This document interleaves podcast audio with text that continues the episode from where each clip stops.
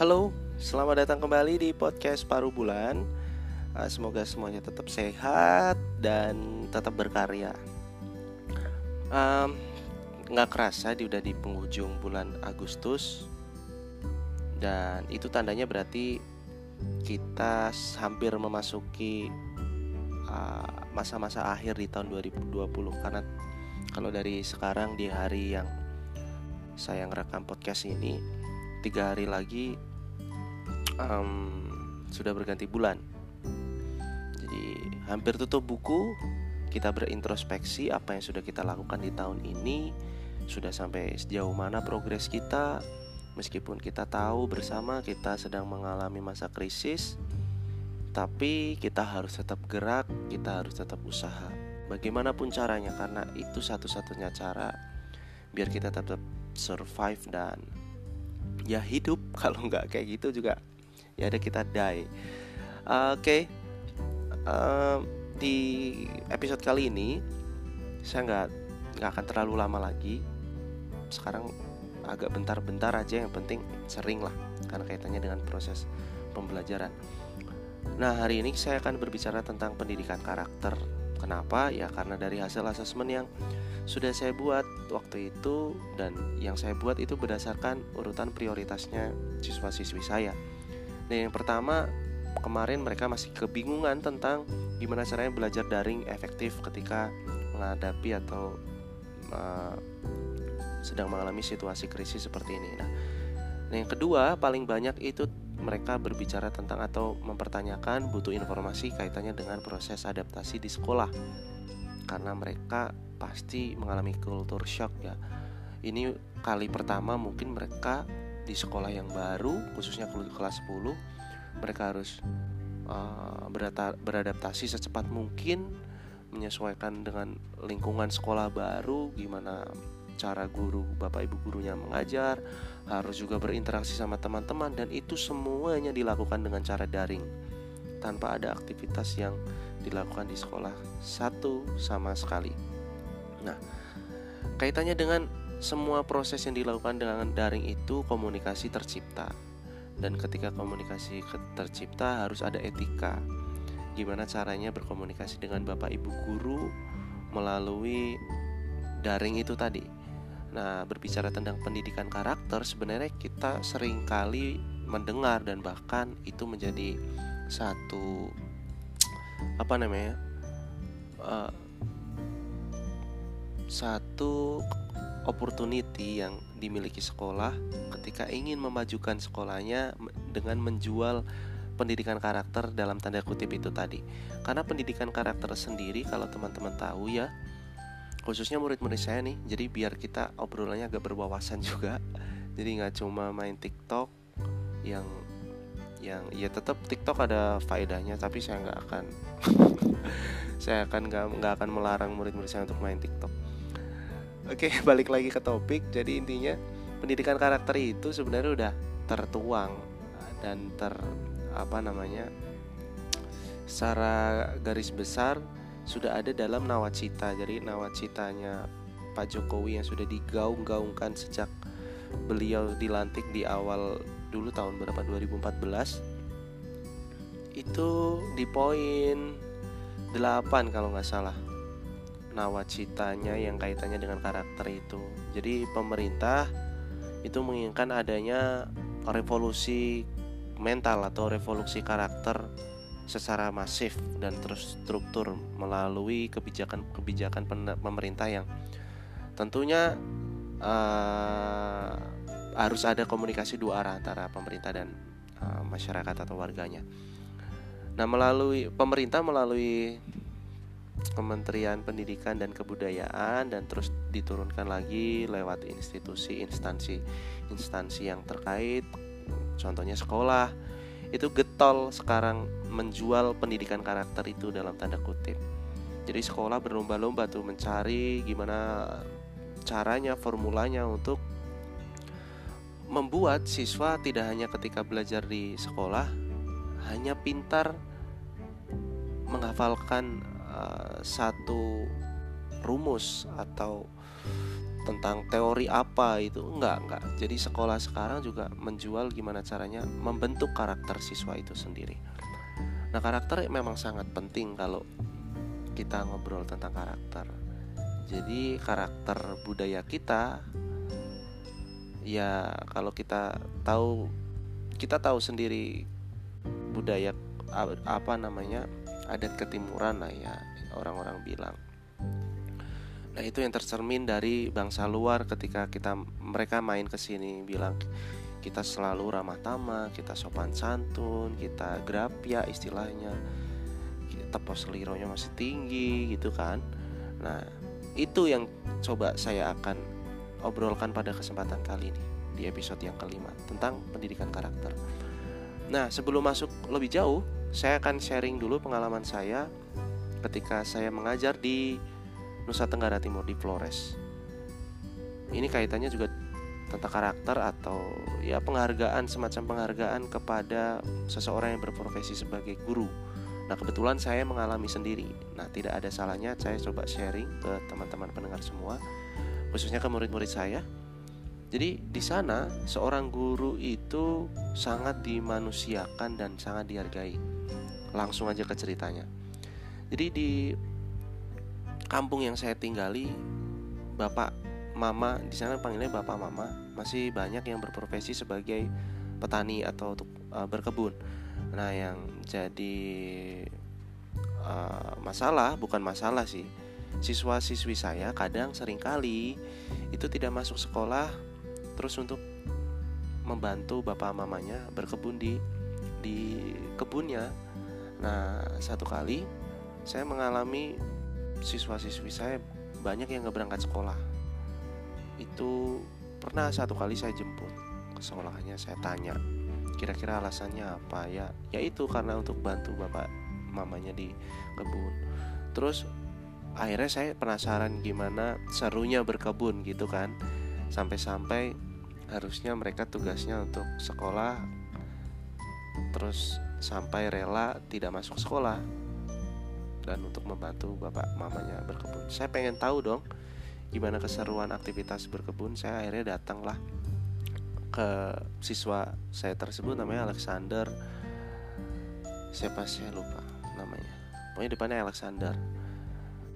Terus saya bilang intinya nanti sepulang sekolah saya ingin ikut untuk berkebun membantu bapak mama di kebun dan mereka sangat senang dan saya ditawari untuk nanti berangkat sama-sama. Akhirnya pulang sekolah saya dengan tiga murid saya waktu itu Alexander F Neo kalau nggak salah namanya, terus Yance Kumi, yang satunya Haris Bebo. Nah, tiga murid saya itu membawa karung yang ukurannya kalau dibandingkan badan mereka mungkin tingginya sekitar 140 cm dan karungnya itu setinggi uh, bahu. Dan itu ukurannya besar banget volumenya. Dan sedangkan saya diberi karung yang ukurannya kecil nggak sepadan dengan mungkin postur badan saya. Saya tinggi sekitar 178 77 78 lah ya. Dan itu karungnya kecil mungkin sepinggang saya. Pinggang iya benar. Terus nah, singkat cerita saya cerik jalan proses menuju ke kebun itu jalannya karena topografi di sana jurang terus naik turun bukit pokoknya gitu. Dan itu posisi, posisi sudah mau hujan. Udah mendung banget posisinya. Nah mengejar biar tidak terkena hujan kita agak bergegas jalannya agak cepat. Karena saya nggak pakai alas kaki itu di gun di bukit-bukit itu isinya pokoknya batu-batu tanah kayak gitulah ya. Sampailah ke kebun. Nah sampai ke kebun itu barulah turun hujan Nah, yang mau dipanen waktu itu adalah kemiri. Jadi kalau teman-teman semua mungkin ada yang belum pernah lihat pohon kemiri karena tinggalnya di kota. Jadi pohon kemiri itu saking karena saking besarnya kalau kita meluk pohonnya tangan itu nggak tangan kita antara tangan kiri sama tangan kanan itu nggak akan sampai jadi sangat besar jadi itu pohonnya banyak dan itu proses panennya bukan dipetik tapi pokoknya kalau udah memang sudah saatnya mereka akan jatuh ke tanah. Dan nanti kita akan ambil satu persatu. Karena karena posisinya hujan kita harus menunggu hujan dulu agak sedikit reda kita berteduh sambil uh, mencoba cari perapian terus kita bakar singkong. Nah sambil menunggu hujan reda tadi terus kita setelah makan singkong kita bergegas untuk mengambil kemiri tadi yang sudah kita rencanakan dari awal. Sudah penuh semua karung kita mencoba uh, ngatur langkah lagi untuk menuju jalan kampung. Nah itu naik bukit kan karena tadi hujan jalannya licin tanah batu gitu kan. Nah itu udah mau sampai jalan kampungnya itu paling sekitar 50 meter ya 50 meter nggak nggak jauh lah udah kelihatan Se, maksudnya mata tuh udah bisa ngelihat itu saya jatuh tergelincir, terpleset karena jalannya licin. Mereka bertiga ada di depan saya. Terus kemiri yang saya bawa itu jatuh ke bawah lagi ke ya ke jurang itu terus jatuh, glinding-glinding. Terus saya lututnya kaki agak lecet kena batu-batu jatuh. Terus mereka datang ke ke arah saya lagi. Kan jaraknya mungkin sekitar ada 5 meter ya di depan saya. Mereka turun lagi ke bawah. Yang dua mengambil kemiri-kemiri sisa yang masih ada di sekitar saya. Karungnya coba diangkatlah kembali. Terus yang satu yang namanya Yan Cekumi itu tadi bilang ke saya pakai bahasa daerah. Jadi kalau di bahasa Indonesia kan mungkin seperti ini. Jadi aduh pak guru jangan jangan coba-coba lagi bawa kemiri ya sebentar kalau pak guru sakit nanti siapa yang ajar kami? Sementara kalau misalkan kami yang sakit pak guru kan masih punya banyak murid di sekolah. Nah dari situ saya tersadar terus saya juga terharu jadi satu pokoknya momen itu. Betapa sangat senang di sana menjadi seorang guru karena sangat dihargai dan dimanusiakan itu saya langsung pengen nangis rasanya waktu itu dan kita langsung bergegas pulang sampai rumah dengan selamat. Terus ada satu kejadian lagi di mana saya mengalami saya sangat bangga menjadi guru apalagi guru muda. Jadi waktu itu saya ingin meminjam martil atau palu karena saya tinggalnya di mes itu awal-awal saya ditempatkan di situ saya butuh ya sedikit mendekor ruangan saya lah ala kadarnya saya ingin memaku gitu kan untuk dibuat uh, cantelan baju atau apa waktu itu. Nah saya pinjam martil atau palu itu di rumahnya Bapak Paulus namanya, tetangga deket sekolah lah tinggalnya. Nah saya datang agak sore memang sudah agak sedikit gelap hari waktu itu. Saya datang dengan mengetuk, mengetuk pintu tok tok tok gitu kan. Sama sore bapak gitu. Nah ternyata di dalam rumahnya di ruang tamu itu masih ada semacam diskusi kecil. Ya Pak Paulus dan teman-temannya masih menggunakan pakaian adat lengkap. Entah yang diperbincangkan apa yang dibicarakan apa saya nggak ngerti. Karena di awal-awal penempatan saya belum belum sedikit tahu tentang bahasa daerah uh, perbendaharaan kata saya belum banyak. Jadi saya cuma samar-samar dengar ini berbicara apa ya menerka-nerka seperti itu. Dan mereka sontak berdiri. Berdiri terutama Pak Paulus. Mereka berempat terus Pak Paulus mengambil saya aduh Pak Guru ada acara apa nih? Bilang seperti itu. Sambil terkaget-kaget. Nah posisi mereka duduknya itu lesehan kalau orang sini bilang lesehan terus ada kursi satu memang di situ di ruang tamu itu ada kursi satu terus ada meja kecil yang biasanya memang untuk duduk Pak Paulus di situ. Nah sembari saya mencoba mengutarakan apa maksud tujuan kedatangan saya, Pak Paulus sambil mengarahkan tangan untuk mempersilahkan mempersilahkan saya untuk duduk di kursi tadi sambil saya diarahkan diantar Mai Pak Guru silakan duduk di sini. Saya ini akhirnya saya mau tidak mau duduk di situ terus bilang ke Mama Ince kah waktu itu terus dibuatkan segelas kopi saya dibuatkan kopi suruh duduk di situ terus mereka duduk kembali lesehan. Terus mereka menghadap ke saya sambil ada apa pak guru? Ada perlu apa datang ke sini sore-sore? Bilang. Maksudnya itu posisi mereka sudah sepuh dan itu tokoh agama tokoh adat tokoh kampung di situ orang yang sangat disegani. Posisi saya datang saya sendiri saya nggak tahu siapa ibaratnya. Di situ di kampung saya pendatang saya anak muda mereka beliau-beliau itu sangat sepuh dan sangat syarat akan pengalaman seperti itu kan. Saya sangat dimanusiakan untuk duduk di kursi mereka justru di bawah saya nggak enak akhirnya saya turun maksudnya dari dua cerita tadi saya ingin menggambarkan bahwa ternyata di sana penghargaan terhadap guru sangat luar biasa. Sangat luar biasa dan sangat disegani. Bahkan kalau misalkan saya papasan istilahnya ketemu warga kampung di jalan entah sedang saya, saya jalan kaki sepulang dari sekolah atau saya entah mau ke mana itu saya selalu disapa dan yang menjadi ciri khas di Indonesia bagian timur kalau menyapa adalah panggilannya lengkap siang bapak misalkan seperti itu atau selamat selamat malam bapak gitu atau biasanya juga nyebutnya Pak Guru. Nah, misalkan saya mau pergi ke mana, kalau bahasa daerahnya di sana, Pak Guru, Pak Ide, misalkan seperti itu. Atau kalau pulang dari mana, Pak Guru, Lapude, misalkan. Nanti saya juga balas dengan bahasa Jawa, bahasa bahasa daerah di sana. Atau misalkan mereka tanya dengan bahasa Indonesia, saya juga menjawab dengan bahasa Indonesia. Jadi seperti itu. Sangat menyenangkan menjadi guru di sana, dan sangat disegani dan dihormati. Nah, kaitannya dengan apa yang ingin saya sampaikan pada episode kali ini khususnya untuk murid-murid saya adalah itu tadi tentang karakter atau attitude. Jadi sebenarnya apa sih yang ingin diberikan oleh Bapak Ibu guru ketika kalian bersekolah? Jadi bukan hanya mentransfer ilmu saja, tapi sebenarnya juga ingin membentuk karakter yang yang baik dan gimana caranya bisa memanusiakan manusia, bisa menghargai satu sama lain. Karakter itu bisa muncul karena kebiasaan dan harus dibiasakan. Dan kadang sering kali kita terbiasa karena memang harus dipaksa. Jadi mau mau mau tidak mau harus memang seperti itu.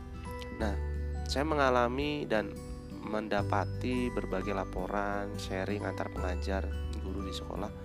Misalkan, Pak, ini gimana nih? anak bapak kalau ngechat saya kok seperti ini Nah kaitannya dengan proses pembelajaran jarak jauh atau daring kali ini Semua komunikasi hampir 80-90% dilakukan lewat uh, daring atau chatting atau SMS Mungkin udah jarang kali zaman sekarang pakai SMS Mungkin chatting bahkan ada yang telepon Nah itu etika berkomunikasi menjadi penting karena kaitannya dengan karakter itu tadi. Saya nggak habis pikir chatting atau tanya pada bapak ibu guru posisi ya posisi kalau misalkan jamnya masih jam-jam memang wajar untuk tanya sesuatu sih nggak apa-apa. Itu sudah posisi tengah malam terus mereka tanya nggak memperkenalkan diri dulu nggak pakai salam terus hanya pakai jadi kalau teman-teman tahu, mungkin murid-murid saya lebih tahu nih. Kalau misalnya chat dengan teman-temannya sering kali hanya mengechat huruf P. Kalau belum dibalas lagi pakai P lagi, P lagi, P lagi, P lagi sampai banyak P-nya. Nanti kalau baru direspon baru kasih tahu maksud dan tujuannya apa. Nah, itu sering kali juga dilakukan kepada Bapak Ibu guru. Nah, ini khususnya saya ingin berbicara ke atau menyampaikan info ini ke kelas 10 kelas 11 dan kelas 12 juga saya rasa masih relevan karena banyak juga yang mereka kebingungan gimana caranya mengawali obrolan pada gurunya. Nah, itu seharusnya tidak boleh dilakukan dan itu menjadi opsi yang kesekian kali mungkin ya. Jadi yang harus dilakukan pertama kali ketika anak-anak ingin uh, ngobrol dengan gurunya ya pastikan dulu itu jamnya masih jam jam sewajarnya kita chatting kepada guru kita. Kecuali memang guru kita menghendaki kamu nggak apa-apa kalau chat saya malam atau tanya sesuatu asalkan pertanyaannya itu masih relevan dan wajar-wajar saja. Tengah malam pun istilahnya kalau urgent ya saya balas. Misalkan ada perjanjian semacam itu ya monggo. Tapi yang perlu diperhatikan pertama kali adalah waktu masih sopankah kita. Uh, chat jam segitu atau telepon jam segitu. Terus kedua biasakan menggunakan salam. Entah assalamualaikum atau selamat pagi atau atau apa pun biasanya uh, kebiasaan kalian seperti apa pakailah salam. Ketiga perkenalkan diri. Jangan lupa kalian siapa namanya kelasnya dari kelas apa. Jadi nggak semua guru itu mungkin tahu. Kalau saya kalau saya sih jujur karena kaitannya di sekolah memang mau tidak mau harus mengenal satu-satu ya murid saya ya. Sebenarnya tanpa memperkenalkan diri pun kalau misalkan chatnya sudah sudah dulu sudah pernah chat ya saya rasa tidak usah memperkenalkan diri lagi. Itu kalau saya mungkin kalau guru lain beda aturan lagi tapi yang perlu itu. Pertama lihat dulu jamnya masih wajar atau enggak. Dua salam biasakan. Kalau perlu ya minta maaf. Karena sudah mengganggu misalkan seperti itu. Terus perkenalkan diri. Sampaikan tujuan dan maksudnya apa. Terus yang kelima jangan lupa bilang atau ucapkan terima kasih kepada guru kita. Karena kita sudah uh, mengganggu waktunya dan diberikan informasi atau diberikan bantuan. Nah, seperti itu. Jadi, itu etika berkomunikasi pada Bapak Ibu guru kalian ketika komunikasinya semuanya masih lewat daring.